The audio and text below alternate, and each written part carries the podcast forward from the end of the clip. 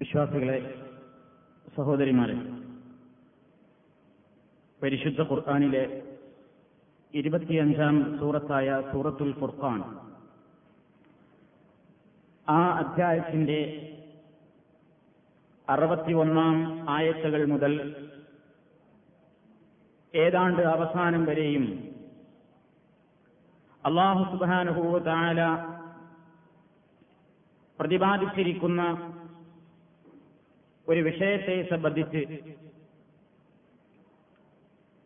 ആ കാര്യങ്ങളിലൂടെ, ആയത്തുകളിലൂടെ അള്ളാഹു സത്യവിശ്വാസികളായ അള്ളാഹുവിന്റെ ദാസന്മാർക്കുണ്ടായിരിക്കേണ്ടുന്ന ഗുണങ്ങൾ എന്തൊക്കെയാണെന്ന് വിശദീകരിക്കുകയാണ്. ഇതിന്റെ ആദ്യപടി എന്നോണം ആദ്യത്തെ മൂന്ന് വചനങ്ങൾ, ആദ്യത്തെ മൂന്ന് കാര്യങ്ങൾ ഏതാനും ആഴ്ചകൾക്ക് മുമ്പ് ഈ വിഷയം തുടങ്ങിവെച്ച അവസരത്തിൽ നിങ്ങൾ മനസ്സിലാക്കിയതാണ്. നിങ്ങളുടെ ഓർമ്മയ്ക്ക് വേണ്ടി ഒന്നുകൂടി അതിന്റെ അർത്ഥം മാത്രം പറയുകയാണ്. ഇബാദുർ റഹ്മാൻ, പരമകാരുണികനായ അള്ളാഹുവിന്റെ ദാസന്മാർ, അല്ലദീന യംശൂന അലൽ അർദി ഹൗന, അവർ ഭൂമിയിലൂടെ വളരെ വിനയത്തോടുകൂടി നടക്കുന്നവരാണ്. അഹങ്കാരമില്ലാത്തവരായിരിക്കും, വിനയമുള്ളവരായിരിക്കും പരമകാരുണികന്റെ യഥാർത്ഥ അടിമകൾ എന്നാണ് ആ വചനം അറിയിച്ചത്. രണ്ടാമത് അല്ലാഹു പറഞ്ഞത്, വഇദാ ഖാതബഹുൽ ജാഹിലൂന ഖാലൂ സലാമാ, അവിവേകികളായ ആളുകൾ അവരുമായി തർക്കിക്കാനും വർത്തമാനത്തിനും വന്നാൽ അവർ ഇങ്ങോട്ട് പ്രയോഗിക്കുന്ന അതേ ഭാഷയിൽ അവരെ അങ്ങോട്ടും എതിരിടാതെ, ചീത്ത വിളിക്കാതെ, അസഭ്യമായ വർത്തമാനങ്ങൾ പറയാതെ, അവർ ജാഹിലുകളായ അവിവേകികളായ ആളുകൾ ഇങ്ങോട്ട് സംസാരത്തിന് വന്നാൽ അവരോട് സമാധാനത്തിന്റെ വാക്കുകൾ പറഞ്ഞുകൊണ്ട് ഒഴിഞ്ഞു മാറുന്ന സ്വഭാവക്കാരാണ് വിശ്വാസികൾ എന്ന് രണ്ടാമത് അല്ലാഹു പറയുന്നു. മൂന്നാമതായി അല്ലാഹു പറഞ്ഞത്, വല്ലദീന യബീതൂന ലിറബ്ബിഹിം സുജ്ജദൻ വഖിയാമാ, അവർ അവരുടെ രക്ഷിതാവിന് വേണ്ടി രാവുകളിൽ ദീർഘമേറിയ സുജൂദുകളും നൃത്തങ്ങളുമൊക്കെ നടത്തുന്നവരാണ് എന്ന് പറഞ്ഞാൽ അള്ളാഹുവിന് വേണ്ടി രാത്രികളിൽ അവർ എഴുന്നേറ്റ് ഒരുപാട് നേരം ദൈർഘ്യമുള്ള സുജൂദും റുക്കൂഴും നൃത്തവും നമസ്കാരവുമെല്ലാം അവർ നിർവഹിക്കുന്നവരാണ് എന്നാണ് ആ മൂന്നാമത്തെ ആശയമായി അല്ലാഹു തആല പറഞ്ഞത്. ഈ മൂന്ന് ഗുണങ്ങൾ പറഞ്ഞതിന്റെ ശേഷം ഇനി പറയുന്ന കാര്യങ്ങൾ, ഒന്ന്, വല്ലദീന യഖൂലൂന, റഹ്മാനായ അള്ളാഹുവിന്റെ ദാസന്മാര്, ദാസികള്, ആണാവട്ടെ പെണ്ണാവട്ടെ, അവർ ഇങ്ങനെ പ്രാർത്ഥിക്കുന്നവരും കൂടിയായിരിക്കും. ഒരു യഥാർത്ഥ സത്യവിശ്വാസി ഇങ്ങനെ പ്രാർത്ഥിക്കും. എന്താണ് ആ പ്രാർത്ഥന? റബ്ബന സ്രിഫ് അന്നാ അദാബ ജഹന്നം ഇന്ന അദാബഹാ കാന ഖറാമാ ഇന്നഹാ സാഅത് മുസ്തഖറൻ വ മുഖാമാ. എന്താണ് അതിന്റെ അർത്ഥം?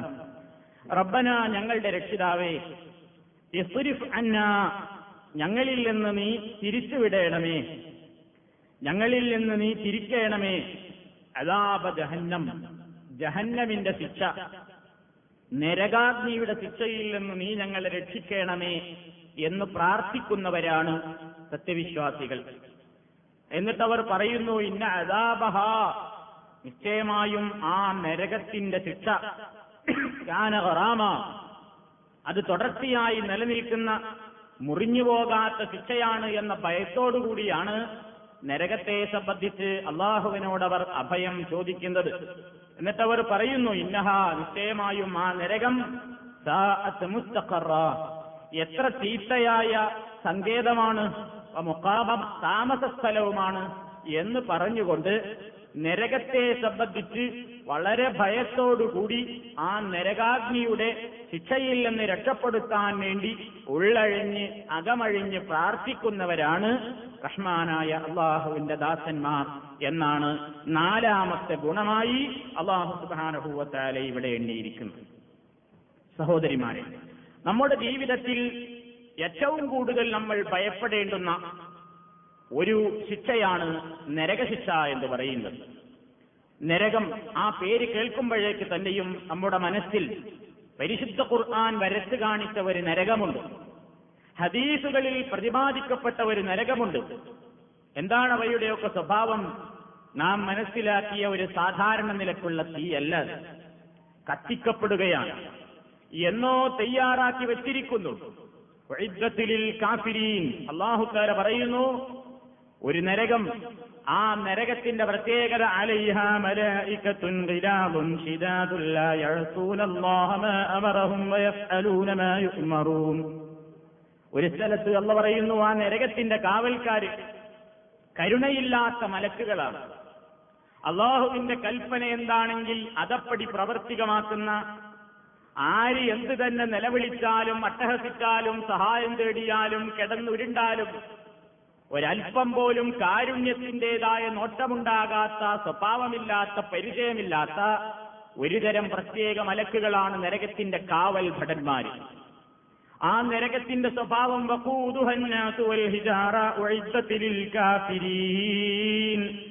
അതിൽ കത്തിക്കപ്പെടുന്നത് മനുഷ്യരും അതേപോലെ തന്നെ കല്ലുകളുമാണ്.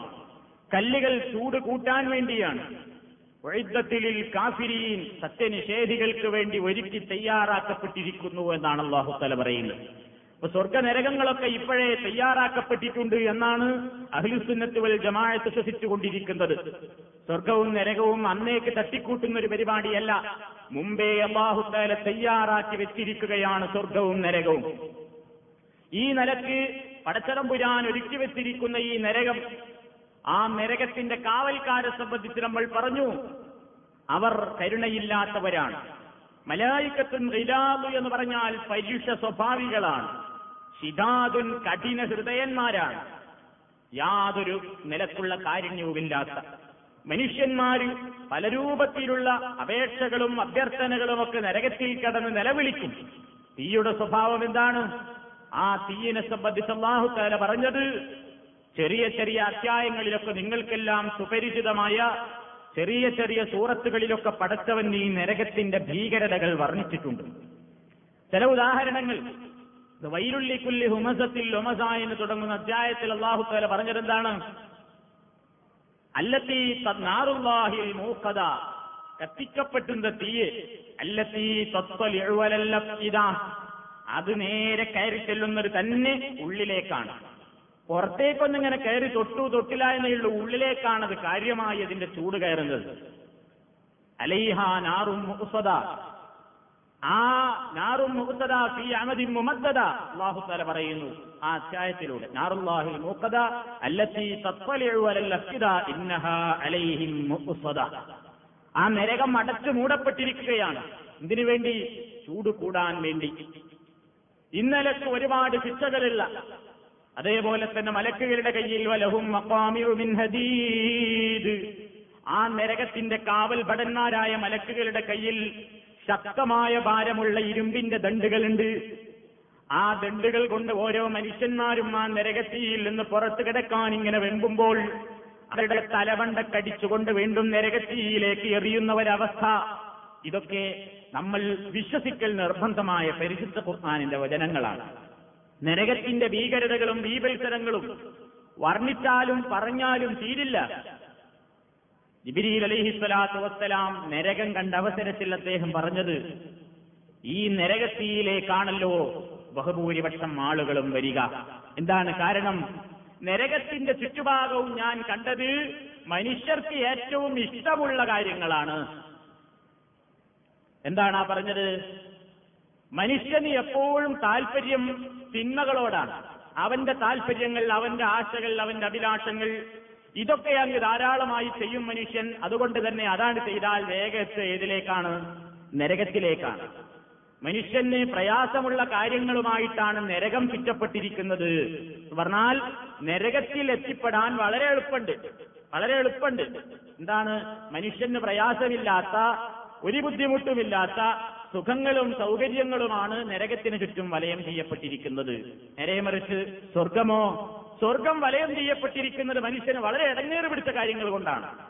എന്ന് പറഞ്ഞാൽ സ്വർഗത്തിൽ എത്തിപ്പെടണമെങ്കിൽ ഇത്തിരി ഇടങ്ങേറും ത്യാഗവും ബുദ്ധിമുട്ടുമൊക്കെ മനുഷ്യൻ സഹിക്കണം. ഒരു ത്യാഗവും ബുദ്ധിമുട്ടും സഹിക്കാതെ എത്തിപ്പെടാവുന്ന സ്ഥലേതാ? അത് നരകമാണ്. അതുകൊണ്ട് തന്നെ ജിബ്രീൽ അലൈഹിസ്സലാത്തു വസ്സലാം നരകം കണ്ടപ്പോൾ പറഞ്ഞു, പടച്ചോനെ, ഇതെങ്ങാനും മനുഷ്യന്മാർ കണ്ടിരുന്നെങ്കിൽ അവർ ഒരിക്കലും ഇതിൽ വീഴുമായിരുന്നില്ല. പക്ഷേ ആളുകൾക്ക് ഇതിനെ സംബന്ധിച്ച് ഇപ്പോഴും ഗൗരവത്തോടുകൂടി അവർ മനസ്സിലാക്കിയിട്ടില്ല. നരകമുണ്ട് എന്ന് നമ്മളൊക്കെ വിശ്വസിക്കുന്നു, പക്ഷേ ആ നരകത്തിയിലേക്ക് എത്തിപ്പെടുന്ന പ്രവർത്തനങ്ങളിൽ നിന്ന് നമ്മൾ വിട്ടുനിന്നിട്ടുണ്ടോ? ഇതാണ് സത്യവിശ്വാസികൾ എപ്പോഴും നരകത്തെ പേടിച്ചുകൊണ്ടാണ് അവരുടെ പ്രാർത്ഥന. പടച്ചവനെ, ഈ നിലക്കുള്ള നരകത്തിയിൽ എത്തിക്കഴിഞ്ഞാൽ കുല്ലമാനബിജതുരൂദുഹും ബദ്ദൽനാഹും ജുരൂദൻ ഗൈറഹാ ലിയദൂഖുൽ അദാബ്. ഓരോ തൊലിയും അങ്ങനെ തീഞ്ഞളിഞ്ഞ് അതിലങ്ങനെ വെന്തുരുകിയിട്ട് ഇങ്ങനെ തൊലിയങ്ങ് ചുളുങ്ങിപ്പോകുമ്പോ നബിജത്ത് ജുരൂദൻ ഗൈറഹാ കുല്ലമാ നബിജത്ത് ജുരൂദുഹും ബദ്ദൽനാഹും ജുരൂദൻ ഗൈറഹാ. ഓരോ തൊലിയും അങ്ങ് കരിഞ്ഞു പോകുമ്പോഴേക്ക് ബദ്ദൽനാഹും, അവർക്ക് നാം അതാ ബദലായിട്ട് ജുലൂദൻ ഗൈറഹാ വേറെ ചില തൊലികൾ നൽകുന്നു. നരകത്തിയിലാനിട്ട് കഴിഞ്ഞാൽ മനുഷ്യനങ്ങ് കരിഞ്ഞു പോയെങ്കിൽ തീർന്നു എന്നുണ്ടെങ്കിൽ സമാധാനിക്കായിരുന്നു. പക്ഷേ ഈ തൊലി ഇങ്ങനെ കത്തിക്കരിയും തോറും നല്ല ഫ്രഷ് തൊലി വീണ്ടും നമ്മളുടെ ശരീരത്തിൽ ഇങ്ങനെ വരികയാണെന്നാണ് ഖുർആൻ പറഞ്ഞത്. ഇത് എത്ര കാല തീരാത്ത കാലഘട്ടം എന്നാണല്ലോ ഖുർആൻ പറഞ്ഞത്. ഖാലിദീന ഫീഹാ അബദാ, അവർ അതിൽ ശാശ്വതവാസികളായിരിക്കും. എന്നിട്ടവർ മലക്കുകളോട് അട്ടഹസിക്കുകയാണ്, മലക്കുകളോട് സഹായം അഭ്യർത്ഥിക്കുകയാണ്, ഞങ്ങൾക്ക് ഇതിൽ നിന്നും പുറത്തു കിടക്കാൻ വല്ല വഴിയുമുണ്ടോ?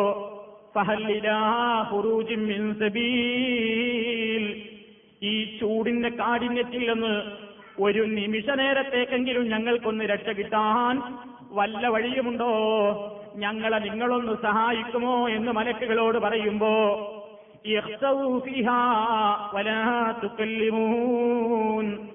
മിണ്ടാതെ അതിൽ കിടന്നോളിനടാ, നിങ്ങൾക്ക് ഒരക്ഷരം പറയാനുള്ള അവകാശം പോലും ഇന്നില്ലെന്ന് പറയുന്ന ദിവസമാണത്.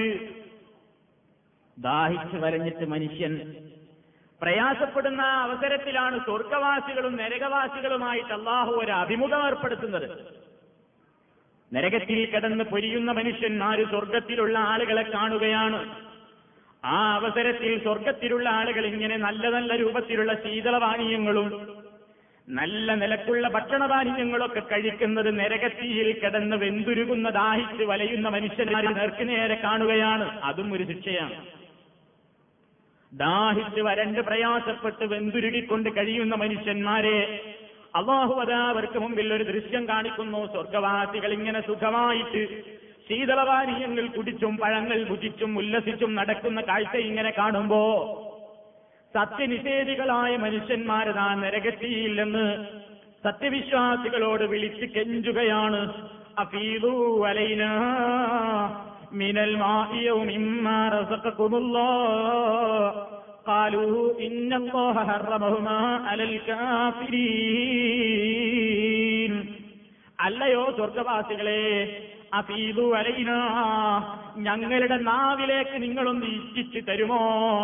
മിനൽ മാഇ, ഇത്തിരി വെള്ളമെങ്കിലും ഒരിത്തിരി വെള്ളമെങ്കിലും നിങ്ങൾക്ക് കിട്ടിയതിൽ നിന്ന് ഞങ്ങൾക്ക് തരുമോ? ഔ മിമ്മാ റസഖകുമുല്ലാഹ്, അതല്ലെങ്കിൽ അല്ലാഹ് നിങ്ങൾക്ക് നൽകിയിട്ടുള്ള ഏതെങ്കിലും ഭക്ഷണത്തിൽ നിന്ന് ഒരൽപ്പമെങ്കിലും ഞങ്ങൾക്കും നൽകിയിട്ട് ഞങ്ങളെ ഒന്ന് സഹായിക്കാമോ? ഞങ്ങളെ ഈ പ്രയാസത്തിൽ നിന്നൊന്ന് രക്ഷപ്പെടുത്താൻ നിങ്ങൾ അല്പമെങ്കിലും ഒന്ന് ഞങ്ങളോട് കരുണ കാണിക്കുമോ എന്ന് സ്വർഗത്തിൽ കിടന്നുകൊണ്ട് ഉല്ലസിക്കുന്ന ആളുകളോട് നരകവാസികൾ വിളിച്ചു ചോദിക്കുമ്പോ സ്വർഗത്തിലുള്ള ആളുകൾ അവരാരാകട്ടെ, ഒരുപക്ഷെ ബാപ്പയോടായിരിക്കും മോന് ചോദിക്കുന്നത്, ഇല്ലെങ്കിൽ മോനോട് ബാപ്പയായിരിക്കും നരകത്തിൽ നിന്ന് ചോദിക്കുന്നത്, അതല്ലെങ്കിൽ ഭർത്താവിനോട് ഭാര്യയായിരിക്കാം ചോദിക്കുന്നത്, അതല്ലെങ്കിൽ ഭാര്യയോട് ഭർത്താവായിരിക്കാം ചോദിക്കുന്നത്. എത്ര വലിയ ഉറ്റവരാവട്ടെ ഉടയവരാകട്ടെ നരകത്തിൽ നിന്ന് ഈ അഭ്യർത്ഥനയും അപേക്ഷയും അങ്ങ് നടത്തുമ്പോ കാലൂ, അവര് പറയുന്നത് വരച്ച മറുപടിയാണ് ഇന്നല്ലാഹ ഹറമഹുമാ അലൽ കാഫിരീൻ. അല്ലാഹു സുബ്ഹാനഹു വ തആല ഇത് നിങ്ങൾക്ക് നിഷിദ്ധമാക്കിയിരിക്കുന്നു. കാഫിറുകൾക്കിതിൽ നിന്ന് തരാൻ ഒക്കില്ല, പറ്റില്ല, ഇത് നിങ്ങൾക്ക് ഭുജിക്കൽ ഹറാമാണ് എന്നവർ വിളിച്ചു പറയുന്നു. ഇതാണ് സഹോദരിമാരെ നരകം. ഈ നരകത്തിന്റെ ഭീകരതകൾ പരിശുദ്ധ ഖുർആൻ പഠിക്കുമ്പോഴാണ് നമ്മൾക്ക് ഗ്രഹിക്കുന്നത്. ഇതിനാണ് സഹോദരിമാരെ ഖുർആൻ പഠിക്കണം എന്നീ അടിക്കടി പറയുന്നത്. ഖുർആൻ മനസ്സിലാക്കിയാലേ ഖുർആൻ പഠിപ്പിച്ച നരകമെന്താൻ തിരിയുകയുള്ളൂ. എന്തുമാത്രം ഭീകരതകളാണ് നരകത്തെ സംബന്ധിച്ച് ഖുർആൻ ഇനിയും പറഞ്ഞത് ഞാൻ വിശദീകരിക്കുന്നില്ല. ഇങ്ങനെയെല്ലാം കൊണ്ടും മനുഷ്യനിങ്ങനെ കിടന്ന് ബേജാറാകുമ്പോ ഒരൽപ്പമെങ്കിലും രക്ഷ കിട്ടാൻ വല്ല വഴിയുമുണ്ടോ എന്ന് ചോദിക്കുമ്പോ മലക്കുകൾ ചോദിക്കുകയാണ്, അലം യതിക്കും നദീർ, ഇപ്പൊ ഇങ്ങനെ നരകത്തിയിൽ കിടന്ന് പൊളയുന്ന പുരുഷ, ഇപ്പൊ ഇങ്ങനെ നരകത്തിയിൽ കിടന്ന് പൊളയുന്ന പെണ്ണേ, അലം യതിക്കും നദീർ, ഇങ്ങനെയൊക്കെ ജീവിച്ചാൽ നിങ്ങൾ ഈ സ്ഥലത്ത് വരുമെന്ന് നിങ്ങളെ പഠിപ്പിക്കാൻ പ്രവാചകന്മാർ വന്നിരുന്നില്ലേ? നിങ്ങളോട് അടിക്കടി ഉത്ബോധനം നടത്താൻ നിങ്ങൾക്ക് പ്രവാചകന്മാർ വന്നിരുന്നില്ലേ? നിങ്ങളുടെ വീട്ടിൽ തന്നെയും പരിശുദ്ധ ഖുർആൻ ഉണ്ടായിരുന്നില്ലേ? ഹദീസിന്റെ കിതാബ് ഉണ്ടായിരുന്നില്ലേ? അവയൊക്കെയും നിങ്ങളോട് പറഞ്ഞില്ലേ? ഇന്ന ഇന്ന പ്രവർത്തനങ്ങളൊക്കെ നിങ്ങൾ ചെയ്താൽ നിങ്ങൾ കത്തിയമരുന്ന നരകത്തിയിലെത്തുമെന്ന് നിങ്ങൾക്ക് മുന്നറിയിപ്പുകാർ വന്നില്ലേ? എന്നിട്ട് അപ്പോൾ നിങ്ങൾ ചിന്തിക്കാതെ അത് വരുമ്പോ നോക്കാമെന്ന് വിചാരിച്ചിട്ട് ദുന്യാവിന്റെ സുഖത്തിലും സൗകര്യത്തിലും മാത്രമങ്ങ് മതിമറന്നിട്ട് വിലസിയല്ലേ? ഇപ്പൊ നീ ഇവിടെ എത്തിയിട്ട് ഇങ്ങനെ ആക്ഷേപം പറയുകയാണോ? അതുകൊണ്ട് നരകത്തിൽ കടന്നുകൊണ്ട് വെന്തുരുകുന്ന നിങ്ങളോട് നിങ്ങളോട് ഇപ്പോൾ ഒന്നും പറയാനില്ല.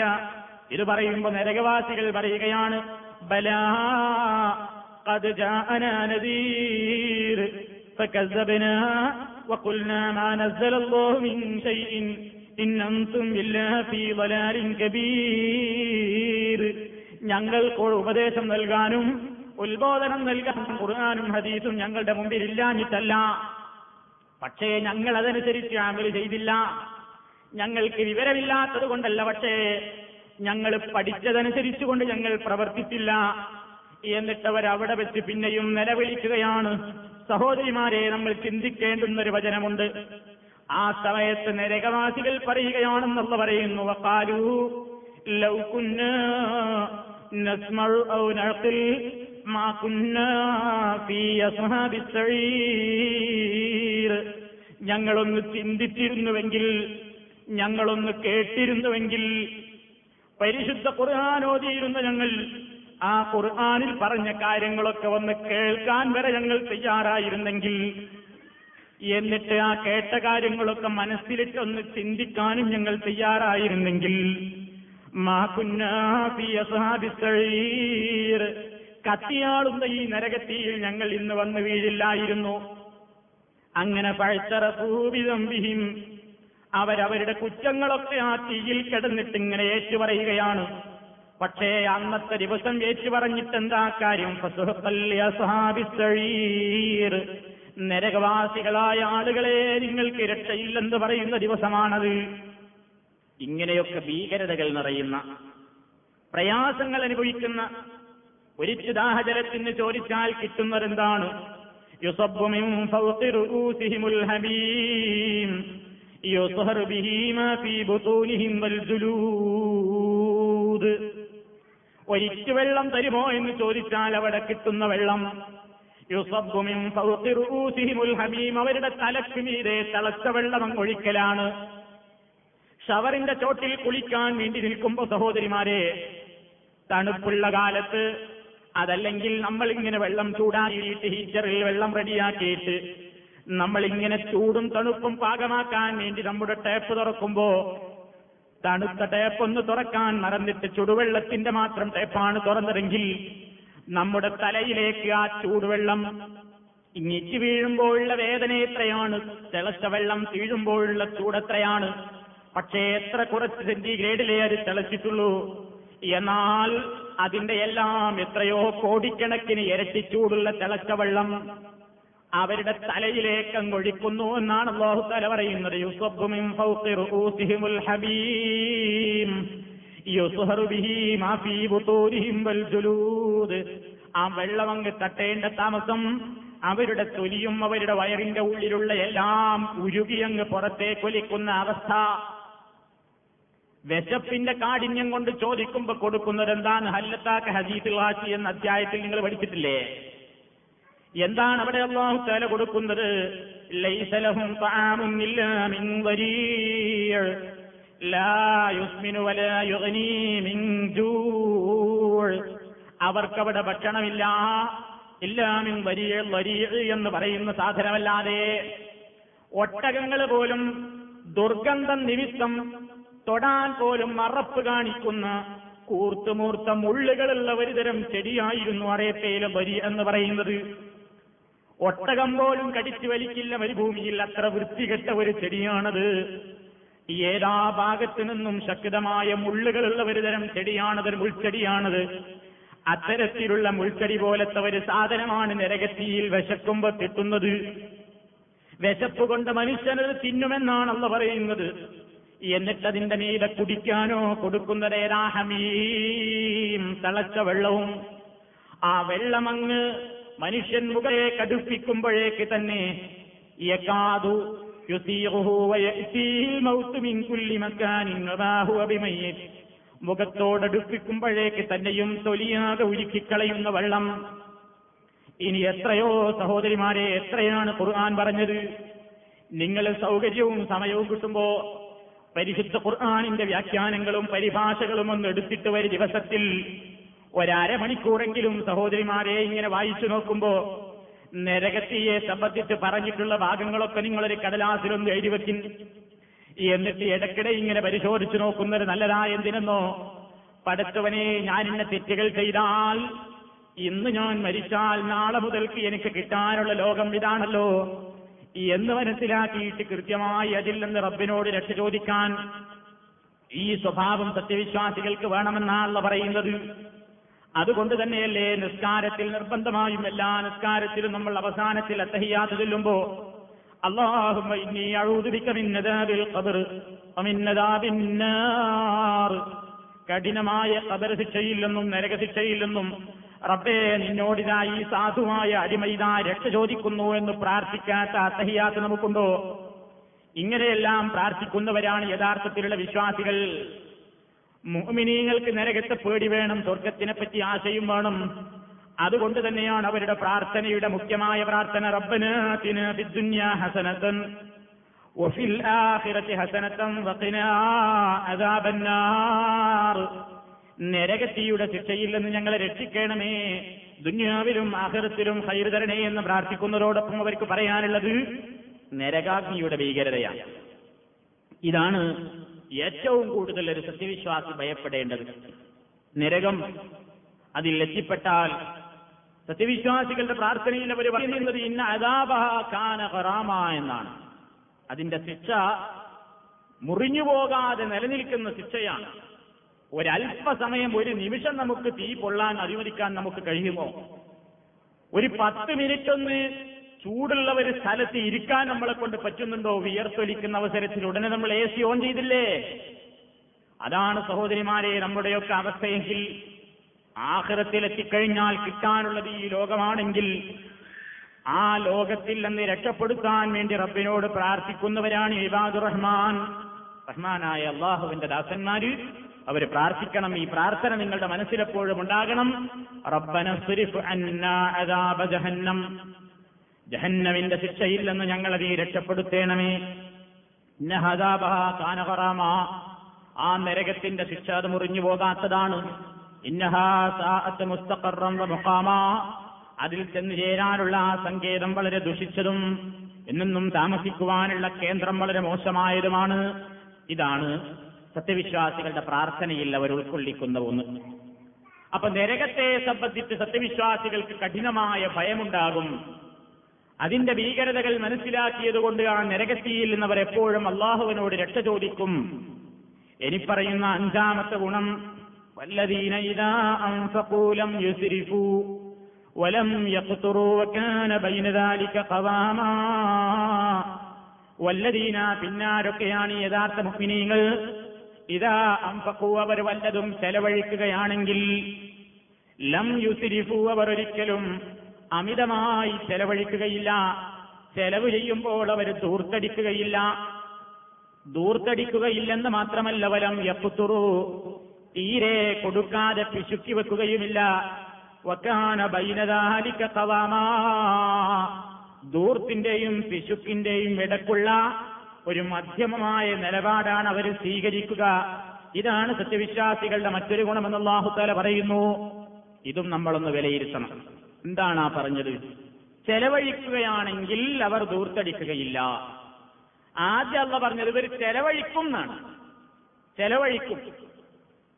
ഖുർആനിൽ പരിശോധിച്ചു നോക്കിയാൽ നിസ്കാരം പറഞ്ഞ് ഏതാണ്ട് എല്ലാ സ്ഥലത്തും അല്ലാഹു തആല പറഞ്ഞിട്ടുണ്ട് സക്കാത്ത്.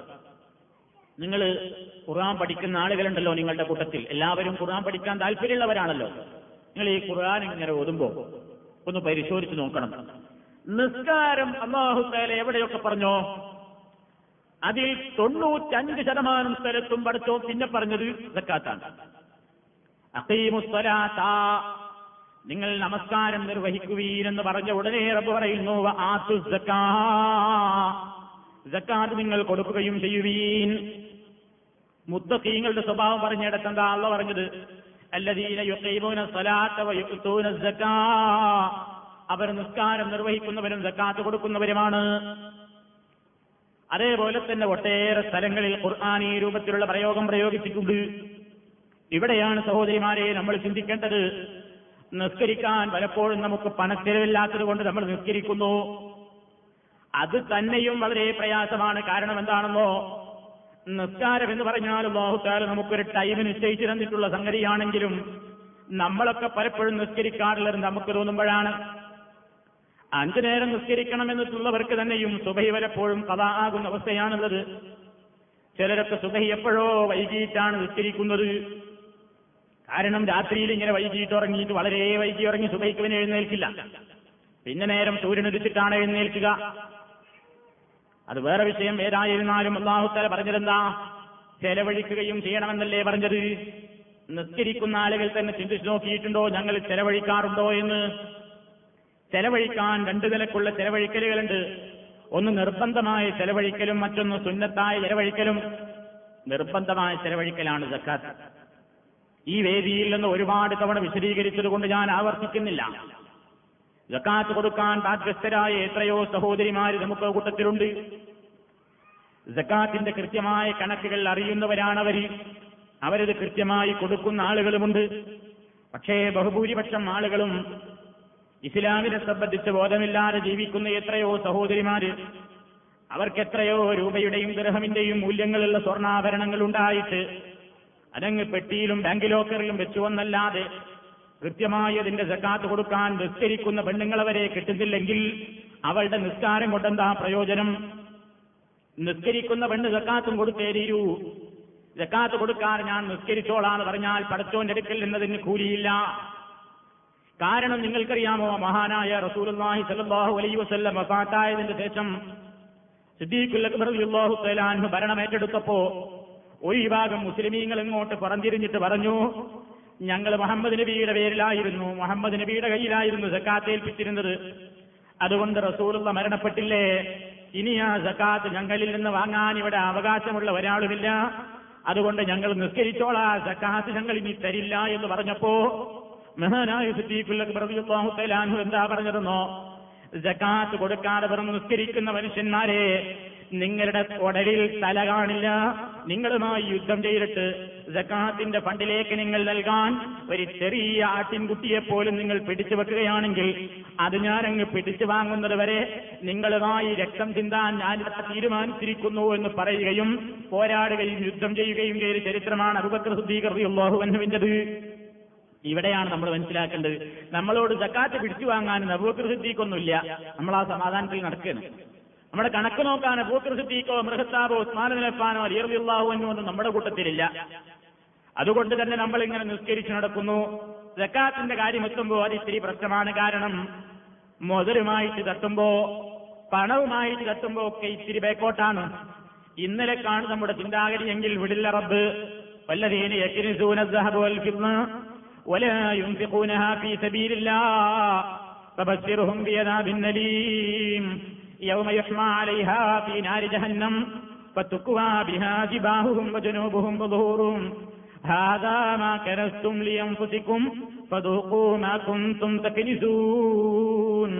സക്കാത്ത് കൊടുക്കാതെ കണ്ട് സ്വർണവും വെള്ളിയും കൂട്ടിവെക്കുന്ന ആളുകൾ ആ ആഭരണങ്ങളെല്ലാം റബ്ബുൽ ആലമീൻ നരകത്തിയിലിട്ട് ചുട്ടുപഴിപ്പിച്ചിട്ട് നിങ്ങളുടെ മുഖത്തും ശരീരത്തിലുമൊക്കെ നിങ്ങൾ അണിഞ്ഞിരുന്ന ഭാഗത്തൊക്കെ അതുകൊണ്ടിങ്ങനെ പൊള്ളിക്കുന്ന ഒരു രംഗം വരാനിരിക്കുന്നു. ആ സമയത്ത് സ്വർണം ധരിച്ചിരുന്ന, ആഭരണം ധരിച്ചുകൊണ്ട് വിരച്ചു നടന്നിരുന്ന, സക്കാത്ത് കൊടുക്കാതെ നടന്നിരുന്ന പെണ്ണ് അതല്ലെങ്കിൽ അന്നലക്ക് ജീവിച്ചിരുന്ന ആളുകൾ അട്ടഹസിച്ചുകൊണ്ട് നിലവിളിക്കുമ്പോ അല്ലാഹു തആലയുടെ മലക്കുകൾ ചോദിക്കുകയാണ്, കൂട്ടിവെച്ച സ്വത്തല്ലേ, ഏറ്റവും കൂടുതൽ സ്നേഹിച്ച മുതലല്ലേ, അനുഭവിച്ചോളിന്നതിന്റെ പേരിലെന്ന് പറയുന്നവരിടങ്കം വരാനിരിക്കുന്നു. അതുകൊണ്ട് നിസ്കരിക്കുന്ന പെണ്ണാണോ സക്കാത്തും കൊടുത്തേ മതിയാകൂ, നിസ്കരിക്കാൻ എന്നെ പറ്റും സക്കാത്ത് കൊടുക്കാൻ എന്നെ പറ്റില്ലെന്ന വിവേചന ബുദ്ധിയാണെങ്കിൽ നരകം ഉറപ്പാണ്. അതാണ് അല്ലാഹു തആല സത്യവിശ്വാസികളുടെ സ്വഭാവം പറഞ്ഞെടുത്ത് പറഞ്ഞത്, വല്ലദീന ഇദാ അൻഫഖൂ, അവർ ചെലവഴിക്കുന്നവരാണ്. അവർ ചെലവഴിക്കുകയാണെങ്കിൽ ഇനി ചെലവഴിക്കാൻ തീരുമാനിച്ചാൽ അമിരിരിഫൂ, അവർ ദൂർത്ത് കാണിക്കുകയില്ല. ഇസ്ലാമിലെ ഏത് വിഷയത്തിലും ദൂർത്ത് പാടില്ല. നല്ല കാര്യത്തിലേക്ക് ചെലവഴിക്കുകയാണെങ്കിൽ പോലും ദൂർത്ത് പാടില്ല എന്നാണ്.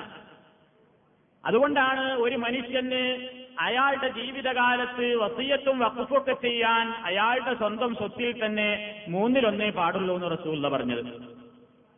ഒരിക്കൽ സഅദ് റളിയല്ലാഹു തആല അൻഹു രോഗിയായി കിടക്കുകയാണ്. നബി സല്ലല്ലാഹു അലൈഹി വസല്ലം രോഗം കാണാൻ ചെന്നു. രോഗം കാണാൻ ചെന്നപ്പോ സഅദ് റളിയല്ലാഹു തആല അൻഹു റസൂലുള്ളാഹിനോട് ഒരു മസ്അല ചോദിക്കുകയാണ്.